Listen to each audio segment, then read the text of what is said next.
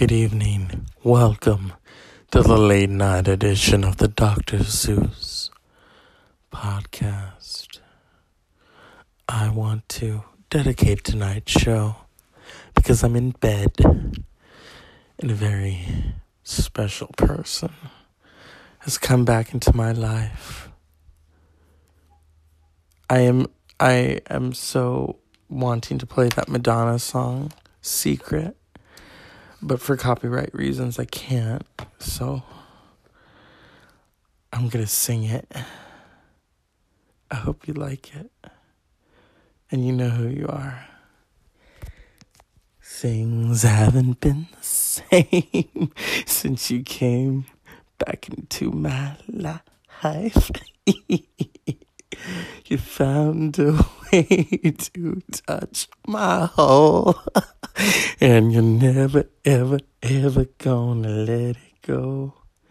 Happiness lies when you use more than one hand. It took me much too long to understand how it could be until Jimmy you shared your secret with me. Something's coming over. Mm-hmm. yeah. Tonight's show is dedicated to well I don't I can't tell you his name. His name is very special. I can tell you that he brings out the wildness in me. He's got just that voice, you know, that what the fuck are you doing voice. Oh my goodness. What did LL say? I ain't had a crush in years. Mm. So, but it's very, I'm very thankful that you're back. You're back. And, um, oh my goodness. Mm. I'd love you. I'd love to have you on the show one day. You know, barking orders. I mean, that turns me on. It's just kind of like, you know, this is that late night broadcast. So, you know, if you're put off by stacks, then don't listen. Okay. Mm.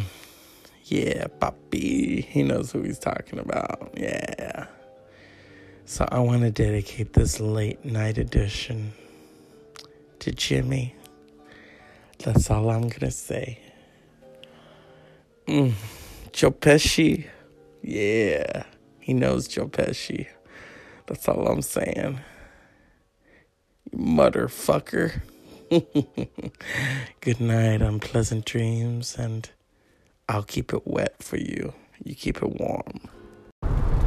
Good evening. I know you don't like this version. You like it when I have the microphone. I do too. But I know how to extend my voice so that I don't have to add any special effects because you know I'm not James Cameron. You know, I like his films, but then when you have to rely on special effects, it's like, what else?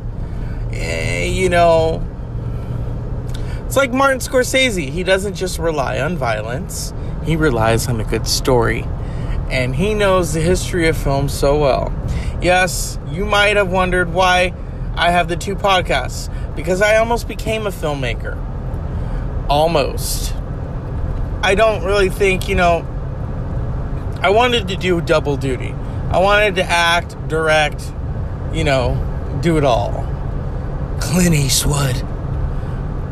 But then, you know, I don't want to have a bunch of kids by, you know, one by a stewardess, um, uh, the other by Dina Lohan, or not Dina Lohan. Oops, I don't know. Um, yeah or talk to a chair and pretend it's Obama. That's not me. First of all, I like Obama. I didn't always agree with him. Um, you can only be bipartisan so much, okay? You can. and they still shit on you and they still shit on him so that's my issue with him is like uh, there are certain things that i think he could have been a little tougher on but he, he wasn't you know but it's friday people it was a good friday a positive friday i learned a lot from this friday it was a family friday which i will not dive into because i don't talk about family on here this is my podcast I talk about my situations, my humor. You know, if I ever were to do stand up, which I doubt is going to happen, I, I prefer this format because I don't want to get booed. you know, um, I would I would talk about people, but I would use a different name. I, I do believe in anonymity and you know, this is coming from someone whose parent is a professor and would tell stories about me. So when I first went to that college, they knew who I was. I was like, oh god. But you know, they were proud of me. And I don't know what I'm gonna do yet. I've thought about, oh, maybe I should be a professor. Not like my mother, because my mother teaches English. I would teach history. Um, because I've talked to so many people and so many of you throughout the world and throughout my daily life. And oh, I don't need history. I live in the now. Okay, first of all, you do need history. Um, how else are you going to move forward in life? You need to know where you came from. You need to know where your people came from. You need to know the struggle that the previous generation endured. That being in your 70s and 80s isn't considerably old and that's the other thing is that I've noticed that some people that I come in contact with who are in their 20s like to bash people because they it's this ageism. You need to stop that. It's very disrespectful. You are playing into the grass-fed herbivore. I'm I'm meat and I'm to kill you. You know, survival of the fittest. First of all, I'm a lot smarter than some of the people that I come in contact with, and I hate to say that, who are in their 20s and look down upon me because I'm not in my 20s. And I'm a male, okay? And I'm aware of rules. I'm aware of responsibility. I'm also aware of respect. And when I'm doing something and you walk right through me and don't even say excuse me, that's obvious that you were not taught respect and that you don't respect your elders and that you like to make fun of people. You know, I don't know. Maybe I'm being too serious. I don't fucking know. But you know what? I ain't got no stick up my ass. I'll tell you that. I've learned a lot just being around people, you know, and age is a state of mind. It's also about what you've learned, what you've collected throughout the time that you've been here. I look at the people who want to take over this generation, and it's sad. So many of you don't have manners. You think, oh, it's about now, it's about get it fast. That's not how the world works. It's about letting things percolate. You look at a good musician, okay? They have to have a few hits and misses. Many misses, actually. And now, if you so much as put out a bad debut, you're finished. And that shows how short attention span the culture is or that we can't read something. Oh my God, it makes my eyes hurt. You know, I love reading. I love when people ask me to read to another group of people. I do it because I love it. I love the words. I love the characters. I love the stories. I, am not trying to do do a reboot. Okay, we can only do so much of that. We can only do so much of recycling Good art should not be recycled. Great art should come from a place of vast. Alanis Morissette said that so great. She said when she wrote "You Ought to Know," um, it was from a very pure place within her. You know, to duplicate that, rep, you know, you can't do it. It's done. It was said. It's now out there in the ether, and it's it's actually an iconic song. But then she puts out another one that's even more iconic. So she's on a roll there. Okay? So I look at the culture, I look at some of you, you know, and I and I'm not an old fogey. That's the other thing I hate. Old, old, old. What is old? Can you define old? Can you define ancient? We could say someone in their 80s or 90s is old, but at the same time, do they still do everything that you can't do?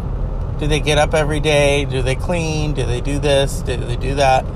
You know, um, people who are younger complain, oh, my neck, my back, my, you know what I mean? Oh, it hurts.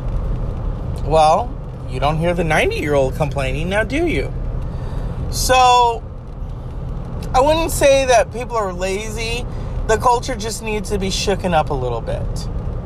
Shaken up, sorry uh, educated.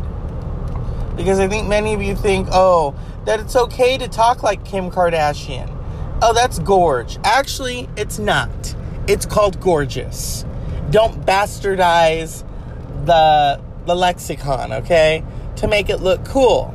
That that's how dumb that society is becoming. That it's okay to do that. No, it's not. And if I had children, and I don't, but like I said, I have uh, people in my family who kind of are. I don't allow them to talk like that.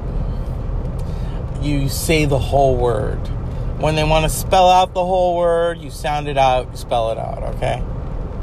It's not being, you know, if you think I'm a snob, then fuck it. I'm not. I come from a, an educational background. My mother is a teacher. My father is highly, highly intelligent. So, and they came from nothing. And I've come in contact with people who do come from money who are as dumb as shit. You know, I guess they got a lucky break with a, a, a remote control, shall we say. And so, that's the culture in a nutshell. I'm not bashing the culture. It's just like you guys need to wake the fuck up. My God. That's the Dr. Zeus podcast. Let's give a cup of shut the fuck up to Kavanaugh. And to those of you who want don't want him to get confirmed, bravo, motherfuckers. Good night. Good evening. Welcome to part two of You Burn That Nike and You're Gonna Pay, motherfuckers. Society is going to judge you from years on years. And that's because many of you don't like to learn history and are doomed to repeat it. So, you know, in the 1930s, they burned books in Germany. And now you all are burning Nike. All because Colin Kaepernick has made you pissed off. And, well, you all want to just piss yourselves in your pants. All because this man has decided to kneel for a worthy cause. He's not kneeling because he wants $10 million. No. He's kneeling for police brutality. It's very interesting, isn't it? That many of you motherfuckers can't accept that, can you? Oh, it's it's a conspiracy theory. It's a, it's a Trump. It's a Trump. More like a turd, motherfuckers. But you know, hey, don't ask me. Ask Hannibal Lecter. Hello. Welcome to America, motherfuckers.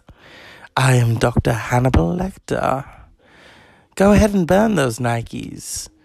I'll eat you for it. A census taker once tried to test me. I ate his Nike jeans with some fava beans and a nice glass of shut the fuck up. You fly back to Trump headquarters now, little bitch. Fly, fly, fly. Fly, fly, fly. Oh, Jack Crawford sent me a trainee. How very delicious. Those of you who voted for Donald Trump are drinking the Kool Aid, which makes you less tasty to me. Now I have to eat you after washing you like a candy assed ham. Or is that a Virginia ham? They all taste the same now, don't they? you know, I have an idea for those of you who want to continue drinking the Kool Aid because you are put off by people of color. You are put off by people in charge. And you just want Trump to suck your nipples. Here at the Dr. Zeus podcast, I, Dr. Lecter, have been sent here to tell you to shut the fuck up. Before I eat you, before society eats you, for you are a mundane piece of shit. A piece of shit worried about Colin Kaepernick, a sports icon with yummy pecs. I'd love to have him on my couch. You fly back to headquarters now, little Colin Kaepernick. Fly, fly, fly. Fly, fly, fly. You're not so little, though. You're six feet of pure muscle. Pure West Virginian muscle. And now we're removing Dr. Lecter because Dr. Lecter gets a little too horny sometimes.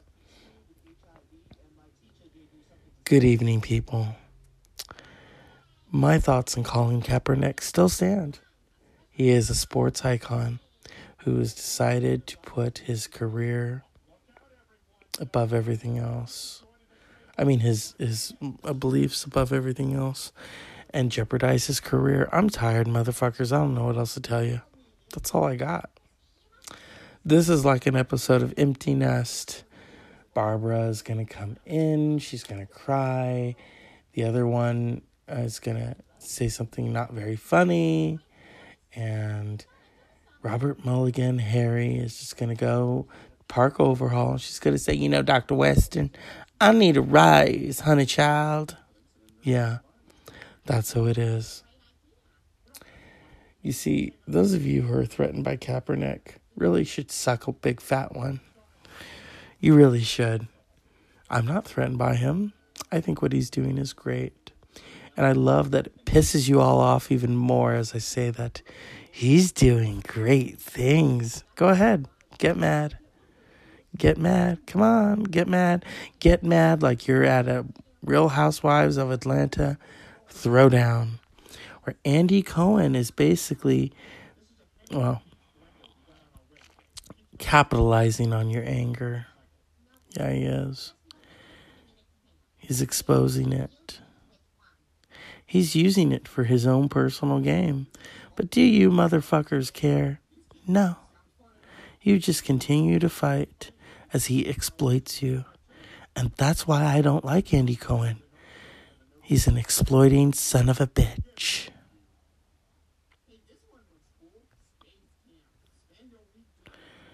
Um,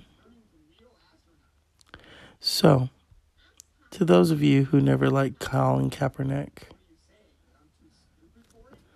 just remember, he's got more money than your balls, motherfuckers. So you can smoke your Pall Malls and shut the fuck up. This has been a late night edition of the Dr. Zeus podcast. Let's talk about this administration. Kavanaugh, shut the fuck up. You've eaten, and you've eaten more than once. You look like Eddie Munster's grandfather on crack.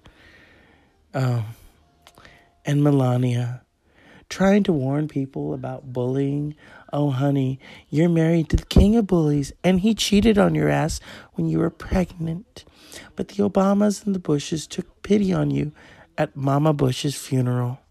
Papa Bush is still alive as he awaits the resignation or removal of office of Trump. And he will be removed like a big fat orange wart and disinfected. Yes. You see, people, I don't hide my disdain for you know who. Let's not give him a name because he's a piece of shit. Yeah, a big fat piece of shit. And Stormy Daniels, I saw you naked. I happened to go on Pornhub and there she was. I didn't watch, but I thought, oh, how interesting. How interesting. The boobs are a little too big. It looks like she's offering, you know, a little bit of this and a little bit of that. It's like watching Marie Osmond play dress up with a suit. So, people, this is the Dr. Seuss podcast. Fuck your administration. Fuck Kavanaugh. Fuck you, racist piece of shit. And now another word from Clarice Starling. You know, I'm here because Dr. Lecter told me to be here. He told me that this country is fucked up. He wouldn't come after me because he would consider that rude. He's having many old friends for dinner, but he never had me for dinner. But now he's going to have the big fat orange one for dinner if he can use something to cover up that stench.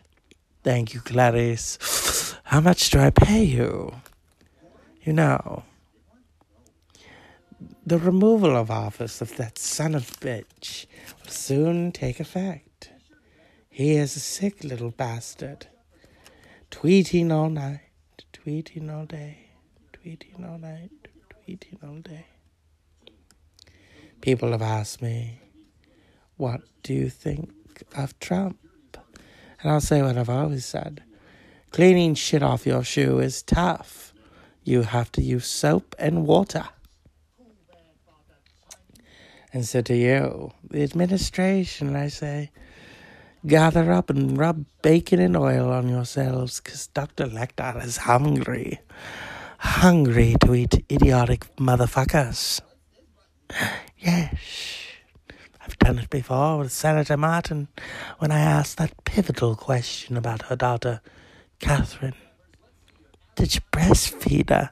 I did, but what does that have got, got to do with anything? Toughen your nipples a bit, didn't it? Tell me, Mom, when your girl's on the slab, well, I want to tickle you the most. Take this thing. I'm overacting. Back to Baltimore. Pale blue eyes. He might have lived in Baltimore or lied. If there's anything else, I'll let you know. And, Senator, just one more thing.